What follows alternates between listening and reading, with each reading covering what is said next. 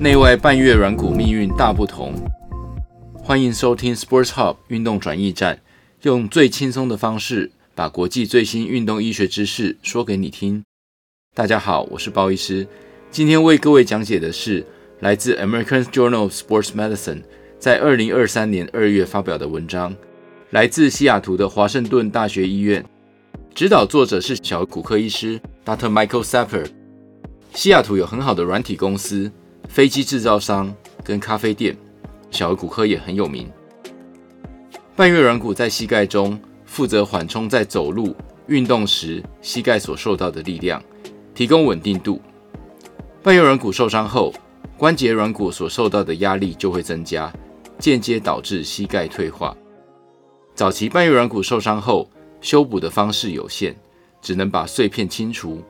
但随着手术技术跟耗材的进步，目前认为，半月软骨能修补，应该还是尽量修补。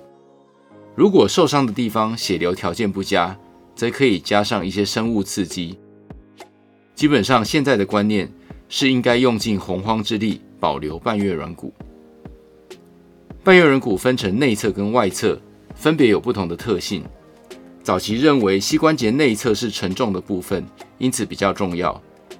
在后续研究发现，膝关节内侧的股骨跟胫骨是一凹一凸，所以内侧半月软骨不但相对稳定，也只占了百分之五十的力量传导，而外侧胫骨跟股骨都是凸的，所以外侧半月软骨负责传递百分之七十的力量，活动度也比较好，负责一些旋转的稳定度。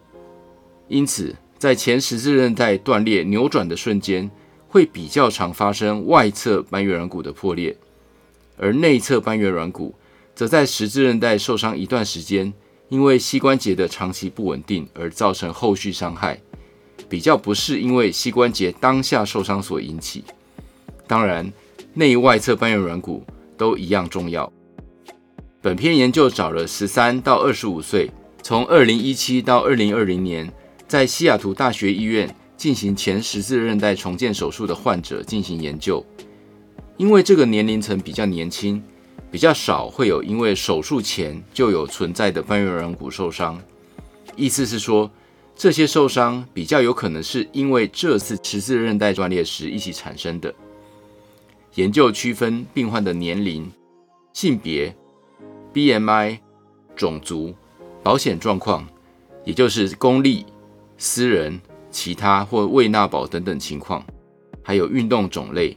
受伤情况是否为军人等等，总共收录了四百二十七位病患，平均十八岁，从受伤到手术的时间平均为二点四个月，其中百分之五十七有同时进行半月软骨的处理，百分之七十七为内侧半月软骨的修补，百分之五十一进行外侧半月软骨的修补。研究发现，如果你的保险是公立或其他保险，那从受伤到真正接受手术的时间会比较长。如果你拥有的是私人保险，那就能够比较快地得到手术重建。另外，随着等待手术时间越久，内侧半月软骨能被缝合的几率会以每个月百分之七下降，而外侧半月软骨的修补则没有这种情况发生。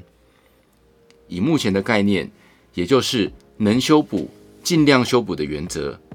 如果延长手术的等待时间，对内侧半月软骨修补不利。关于十字韧带受伤后是否非手术不可，与何时是最佳手术时机，有很多的研究。热情南台湾吉姆医师也做过相关讨论。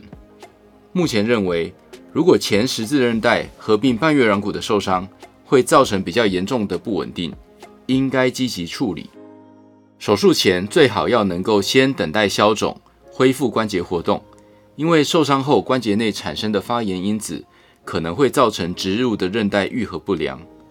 但是如果太晚手术，半月软骨受伤的几率又会增加，从受伤后六周到三个月都有报告。因此，找到治疗的黄金期很重要。需要注意的是，如果拖太久，有可能会提高无法修补内侧半月软骨的几率。在台湾，因为全民健保的关系，比较不会因为保险身份的不同而影响治疗流程，这是我们应该感到庆幸的。当然，要怎么样进行手术，何时治疗十字韧带与半月软骨破裂，还是要跟自己的医师讨论，取得共识。